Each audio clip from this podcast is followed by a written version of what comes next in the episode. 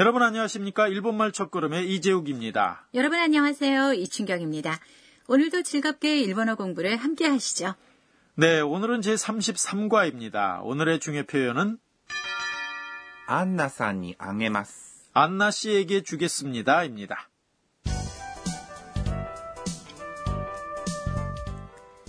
대화의 주인공은 태국인 유학생 안나입니다. 안나는 친구인 사쿠라와 함께 시즈오카시에 와 있습니다. 오늘은 사쿠라가 친구 결혼식에 갔습니다. 그래서 사쿠라의 사촌인 켄타와 대학 축제에 와서 켄타가 소속된 사진 동아리의 전시회를 보고 있습니다. 그럼 제33과 대화 내용을 들어보시죠. 중요 표현은 안나 산이 앙에마스. 안나 씨에게 주겠습니다.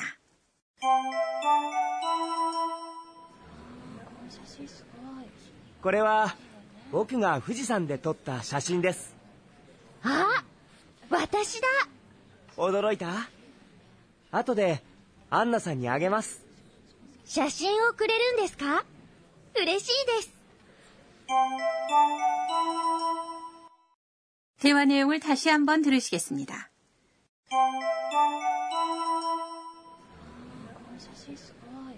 これは 僕が富士山で撮った写真ですあ私だ驚いた後でアンナさんにあげます写真をくれるんですか嬉しいです 그럼 대화 내용을 설명드리죠. 켄타가 사진 동아리 전시실로 안나를 안내했습니다. これは僕が富士山で撮った写真です。 이것은 내가 후지산에서 찍은 사진입니다. 라고 말했는데요. これ는 이것이란 뜻이고요. は는 주제를 나타내는 조사입니다. 僕는 나란 뜻인데요. 남자가 친한 사이에 사용하는 표현이고요. 나는 주어를 나타내는 조사입니다. 후지산은 후지산이고요. 네는 장소를 나타내는 조사입니다. 떴다는 돌리마스 찍습니다의 다형. 그러니까 과거나 완료를 나타내죠. 그리고 샤싱은 사진. 넷은 문장 끝에 붙이는 정중한 표현입니다. 복구가 후지산대 텄다. 그러니까 내가 후지산에서 찍은이라고 하는 말이 샤싱, 사진이라고 하는 명사를 수식하는 거군요. 네, 그렇습니다. 수식하는 말은 명사 앞에 오는데요. 이처럼 긴 어절도 마찬가지입니다. 이때 동사는 라고 보통체를 사용합니다. 보통체, 그러니까 타형이나 사전형을 사용한다는 거군요. 그럼 내가 읽은 책은 뭐라고 하죠? 네, 책은 本、 이고요. 내가 읽은은 私が読んだ、 라고 하니까요. 내가 읽은 책은 私が読んだ本。 이라고 합니다. 와타시가 연다홍이 되는 거군요. 네, 그렇습니다. 그럼 대화 내용으로 돌아가 볼까요? 안나가 말했습니다. 아, 와타시다. 어, 나다 라는 뜻인데요. 아, 는 놀랐을 때 사용하는 감탄사고요. 와타시는 나, 저라는 뜻이고요. 나는 문장 끝에 붙여서 친근한 사이에 사용하는 표현입니다. 안나의 사진이 전시되어 있는 거네요. 네, 얼마 전에 후지산 절경 장소에 갔을 때 찍은 것 같네요. 그러자 겐따가 안나에게 말했습니다. 驚いた 놀랐어? 라는 뜻인데요. 驚いた。 는 驚きます。 놀랍니다의 다형인데요. 문장 끝을 올려서 발음하면 의문문이 되죠. 그럼 정중한 표현은 오도로기 마시다까가 되는 것이죠? 네, 그렇습니다. 이어서 겐타가 말했습니다. 後で、アンナさんにあげます。 나중에 안나 씨에게 주겠습니다. 라고 말했는데요. 後で、 는 나중에 란 뜻이고요. 안나산은 안나 씨라는 의미가 됩니다. 니는 동작의 대상을 나타내는 조사입니다. 앙에마스는 주겠습니다라는 뜻인데요. 일본어에서는 바로 앞에 있는 사람에게 안았다 당신이란 말을 거의 사용하지 않기 때문에 신뢰가 되는 경우가 많으니까요. 상대방의 이름을 호칭하면 좋습니다. 그렇군요. 조심해야겠네요. 안나 씨에게 주겠습니다는 오늘의 중요 표현이니까 함께 연습해 보실까요?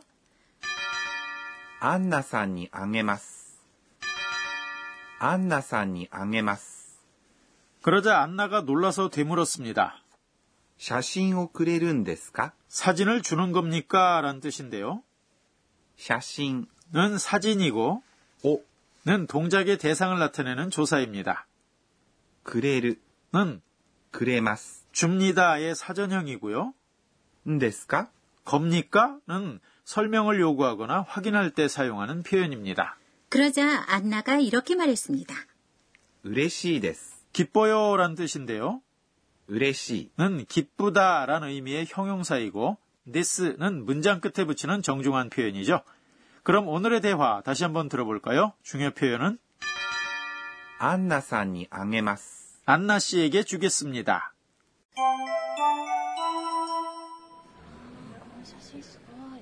これは僕が富士山で撮った写真ですあ私だ驚いた後でアンナさんにあげます写真をくれるんですか嬉しいです 이어서 선생님 가르쳐 주세요 코너입니다. 이 강좌의 감수자인 도쿠나가 아까네 선생님이 학습 포인트를 설명해 주십니다. 오늘은 준다는 의미의 동사 아게마스와 쿠레마스를 배웠는데요. 사용법이 좀 어려운데 자세히 설명해 주시죠. 네, 선생님이 이렇게 설명하시네요. 일본어에서는 주는 사람과 받는 사람의 어느 쪽 시점인지에 따라서 사용하는 동사가 변합니다. 대화의 겐타처럼 말하는 사람이 상대방에게 뭔가를 줄 때는 아게마스를 사용하고요. 다른 사람이 누군가에게 줄 때도 아게마스를 사용합니다. 하지만 아게마스에는 혜택을 준다는 이미지가 있기 때문에 윗사람에게 사용하면 신뢰가 됩니다. 그럴 때 존경의 뜻을 표할 때 사시앙에마스를 사용하면 됩니다. 한편 상대방이 자신에게 뭔가를 줄 때는 그레마스를 사용합니다. 겐타가 안나에게 사진을 줄 경우는 안나의 입장에서 볼 때는 구레마스라고 합니다. 구레마스는 누군가가 가족 등 자신에게 가까운 사람에게 물건을 줄 때도 사용을 합니다. 자신이 속한 집단을 일본말로 으지라고 말합니다. 그러니까 구레마스를 사용하는 기준이 되는 것은 으지 안과 소토 밖이라는 사고방식입니다. 우찌인 사람에게 경어를 사용하지 않는 등 우찌와 소또는 일본어에서 빼놓을 수 없는 표현 기준입니다. 여기까지 선생님 가르쳐 주세요 코너였습니다. 이어서 의성어 의태어 코너입니다. 먼저 이 표현을 들어보세요. 니코니코. 네, 저도 잘 알고 있어요. 웃는 얼굴 모습을 니코니코라고 하죠? 네, 그렇습니다. 니꼬니꼬는 소리를 내지 않고 환하게 미소 짓는 모습입니다. 비슷한 표현을 하나 더 소개해드리죠. 니아니아. 네, 이것은 옅은 미소를 띤 모습입니다. 이 표현은 좋은 의미는 아니고요. 남성이 미인을 보고 좀 넋이 나가서 웃는 모습 등을 나타냅니다. 의성어 의태어 오늘은 니코니코와 니아니아를 소개해드렸습니다.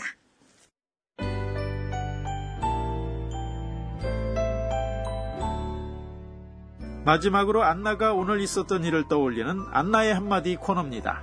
에또 요와 뭐. 대학 축제에서 학생들이 음식을 만들어 팔고 있어서 야끼소바를 사 먹었어. 가을은 예술과 스포츠, 식욕의 계절이라 행사가 많다네. 정말 좋은 계절인 것 같아.